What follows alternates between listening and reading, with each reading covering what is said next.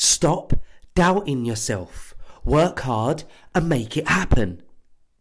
Chances are that just by clicking on this, you're thinking about doing something. But thinking about it is all you're doing. Put aside 15 minutes, half an hour, an hour a day just to work hard to try and attempt at making that change or going after whatever it is you want to go after.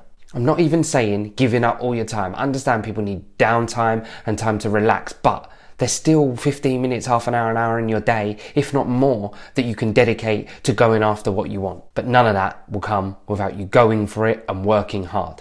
Nothing just comes along. You're going to have to work for it.